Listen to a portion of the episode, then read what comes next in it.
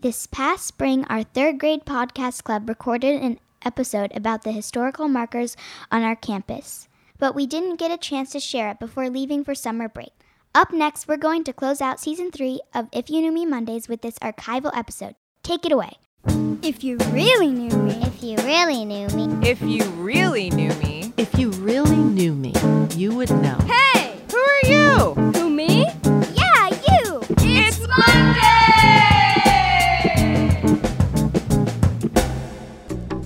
Hello, and welcome to If You Knew Me Mondays, a student powered, Park Day inspired podcast that builds belonging by sharing stories and perspectives from the margin of our school and community.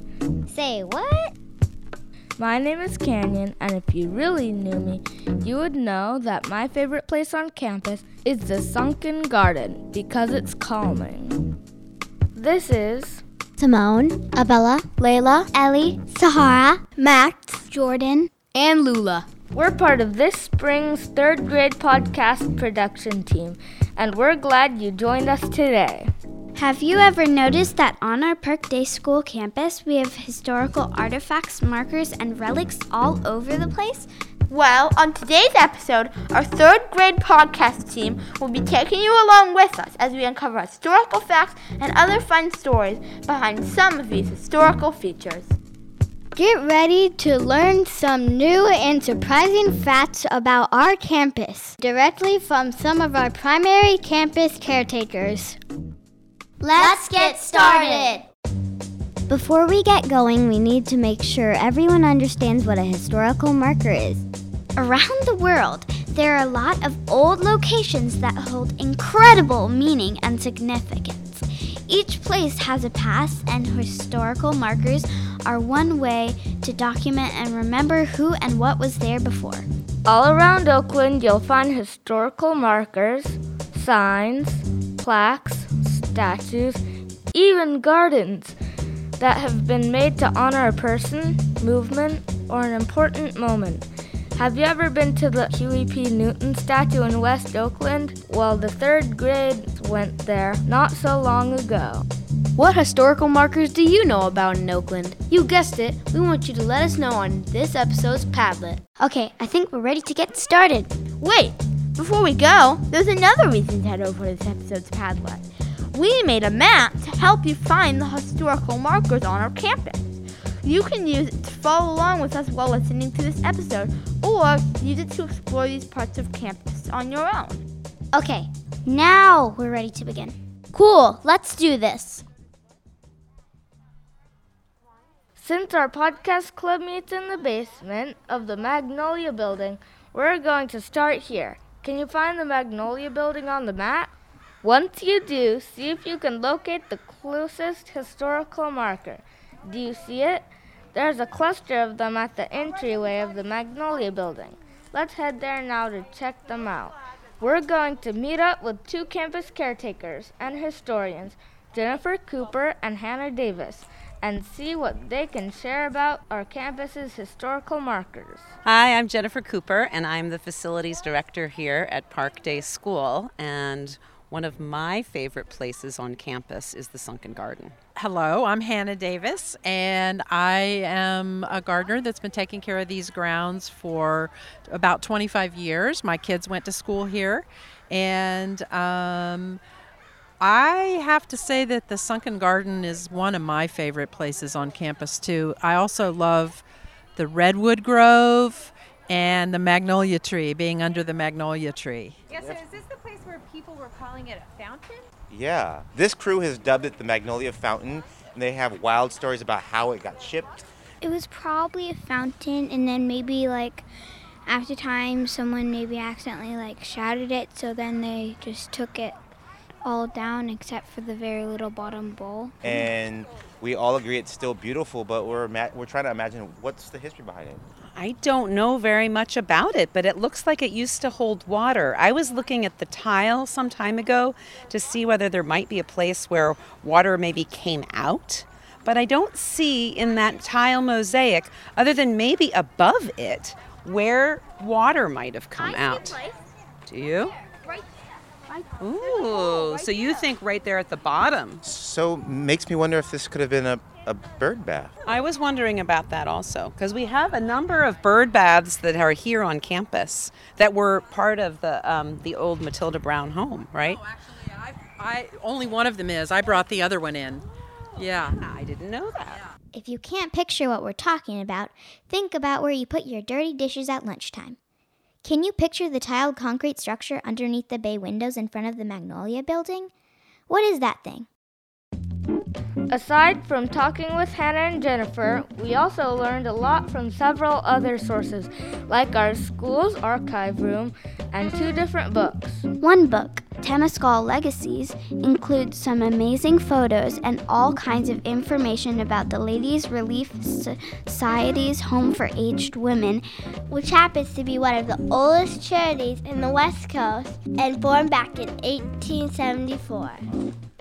The Ladies Relief Society's Home for Aged Women once owned a 10 acre parcel of land that housed the orphanage that is now Studio One Art Center, the nursery for infants that is now our very own Palm Building, and of course the home for elderly women, which became known in time as the Matilda Brown Home. In the other book, A City for Children is all about the historical efforts made to house orphan children in the East Bay. You can find links to both of these books on the episode's Padlet. Wow, there really are so many historical markers hidden in plain sight. We walk past them every day and never stop to check them out. And it seems like the more we look, the more we find. I know, right? I'm getting the impression that we're probably going to need to update our map by the end of this investigation. Yeah, it's starting to feel like we won't have time in this one episode to focus on all of them. Let's use this episode to highlight a few of these time capsules and think about covering the rest later. That sounds like a plan! We asked Jennifer and Hannah to help us narrow down our list, and together we decided to focus on the Friendship Gate and the Sunken Garden for now. Find the Friendship Gate on the map, or walk over if you're on campus. And let's listen to what Jennifer and Hannah have to share about this unique piece of Park Day history. So it used to be back 10, 15 years 30. ago, 30 years yeah, It ago. was installed around 1995 or 96. Okay. And the gate was originally installed right here on this sidewalk. Okay, now we're talking about the iron gates that are opposite of the 43rd Street entrance. If you ever get dropped off in the school's driveway in the morning, chances are you've walked through these gates. They're right behind the Learning Garden yurt. Going that way and the other direction on either side of me here, right by the yurt, there was a fence. And behind me was Park Day School. And in front of me, where you guys are standing, was the Matilda Brown home. Back about 30 years ago, there were some teachers uh, who taught kindergarten and first grade, and uh, Joni and Susan used to bring their kids over to visit the grandmas. They called them the grandmas. And since there was no gate here, they'd have to walk out that gate, walk all the way around the block, and then come in that gate, and then go inside the building. And what is now the great room at that time was a living room with chairs and sofas that the older ladies sat in. And the kids would come over, five and six year olds, with their books, and they'd sit down next to one of the ladies. Each kid had one person they were visiting, and they would read to them. And so Joni decided that there really needed to be a shorter way to get there instead of having to go all the way around. Uh, a parent at the time, whose name is Ann Leahy, uh, got involved, and her brother was an artist, a sculptor, and he designed that gate. And they brought it over and they cut a hole in the fence and they put it here, right here, and they called it the Friendship Gate because it opened up friendship between the school and the ladies that lived over there. I think that's a really cool story, and it's also a faster way to get in. I think it has a really beautiful story, and that fits because it's a very beautiful gate. It makes sense to me because fences, like when they click together, that's like friendship. They're holding hands. The fence used to be right here. See the gate there? Yeah. So that was there. There's the Friendship Gate, but then there's the other gate that you come in from the sidewalk at 43rd Street. If you go along that line, along this sidewalk, and all the way that way, it actually went into the sunken garden. And when we um, purchased the property, we had to do some brickwork in the sunken garden so that we could make it whole because it actually went across the sunken garden. Um, and that fence went all the way through. And then the fence that is on the edge of the field, it's that same fence. So if you drew a line from the fence on the edge of the field, it would connect all the way down to that 43rd Street gate. Okay, now look at your map and grab a pencil. See if you can draw a line from the field to the fence. That was where the original fence was. So when we expanded the campus and it went from two acres to four acres, right? So all of that half of the campus then became Park Day School. Then we knew that we didn't want a gate right here in the middle of the walkway. And so we decided to move it over there at, at one of the entrances to the school. So at the 43rd Street, we felt like that was a good place to welcome people in because it's still it's a friendship gate and a welcoming gate. And I, I thought it was kind of weird to just have a gate standing up in the middle of nowhere, not connected to a fence on either side. So I planted the hedge on either side of the gate so that it would sort of be part of part of a border.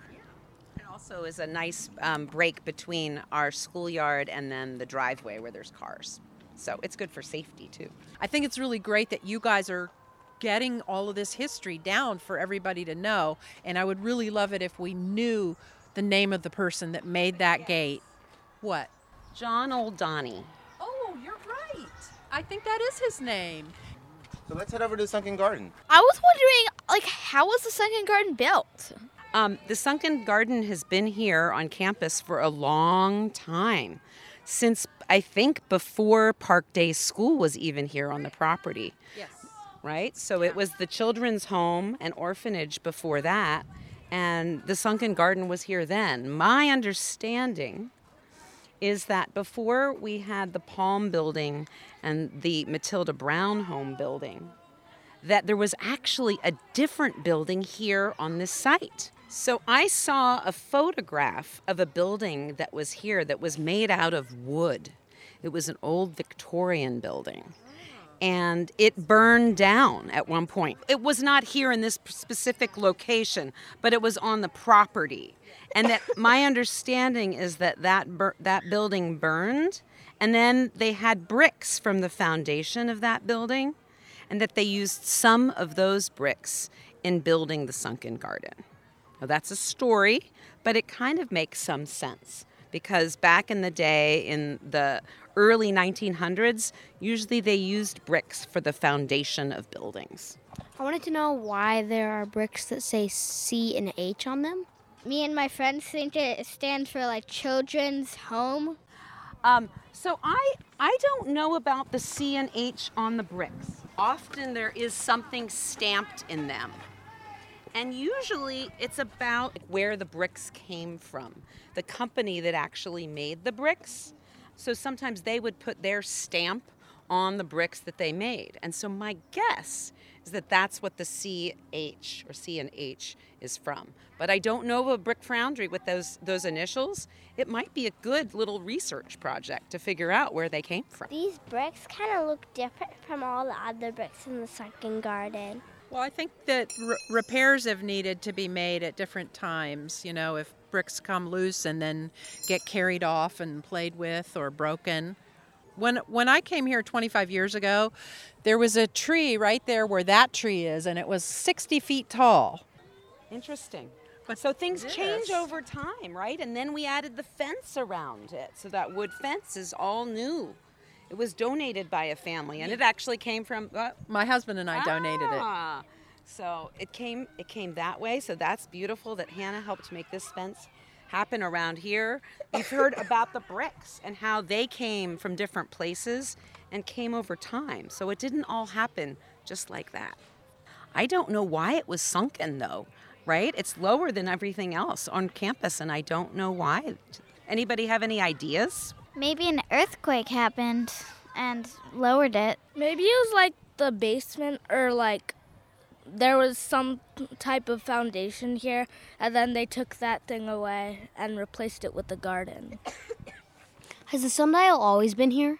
So when when Park Day School bought the Matilda Brown home in 2008 and took the fence down, some changes had to be made to turn it into a school. The sundial used to be located right in front of the near the steps going into the Magnolia building.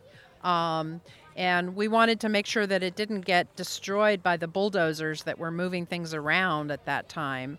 So we brought it over here, and um, I don't know if you've ever seen a, a sundial, but it it had a top on it with numbers from like a clock face, you know, that went around, and then there was kind of a tall uh, metal arrow kind of wing, and one of the people that worked at the school at, back then felt like it was too dangerous because the thing was kind of pointy that's that stood up. And so it ended up in an office inside the building and then it just disappeared i want to get a sundial back here If you find the sundial, please return it. Thank you for shar- sharing your knowledge of the history with us. It was so fun. I think it was really cool of you to come out and tell us all these amazing stories about our Park Day history, especially about the Friendship Gate and the Sunken Garden. I think it's all amazing. Well, I want to appreciate you both for um, when you're telling the stories. It just it really illustrates your deep love for this place over a long period of time, both as parents and employees. So I, I really appreciate that. Wow, there really is so much history to uncover on our campus. How lucky we are to have people like Jennifer and Hannah who've been around for so long and are so interested in learning about and sharing this history. I don't know about you, but I feel pretty lucky to go to a school whose campus has such an incredible legacy. We learned a lot from talking with Jennifer and Hannah and from the books that we mentioned, but at the same time, we now have an even longer list of unanswered questions. Like, where did their original sundial go? What does the CH on the sunken garden bricks really stand for? Was anything written in the marquee above the Palm building? And if so, when and why was it removed? Or what about the bird bath or fountain or whatever it was? Well, like we shared earlier, there's just too much history to fit in this one episode. We'll have to pick up this project next school year to see if we can find answers to some of these questions. I hear the main Oakland Public Library has a whole room dedicated to Oakland history. Maybe we can take a field trip there and see what we can uncover about this these missing pieces of our campus's history. It sure sounds like we already have our first podcast project when we return to school after the summer break. I can't wait!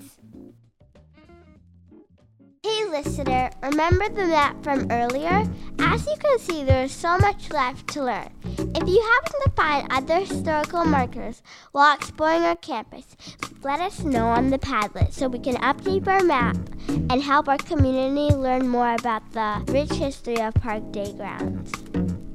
In the meantime, please join us in saying thank you once again to Hannah and Jennifer. They both do so much for our school and community. And on top of that, they're some real Park Day historians. If you have any questions for them, then. Wait, wait, wait. Let me guess.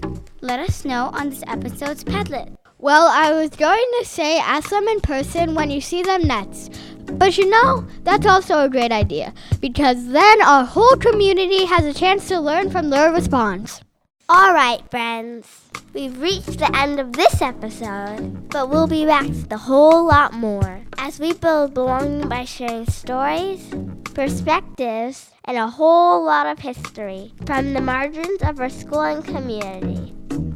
Once again, we're your hosts Canyon, Simone, Ellie, Layla, Abella, Sahara, Jordan, aka JoJo, Lula, aka Lula, and me, Maya. And that does it for this episode of If You Knew Me Mondays. Thank you for tuning in and catch you next time around.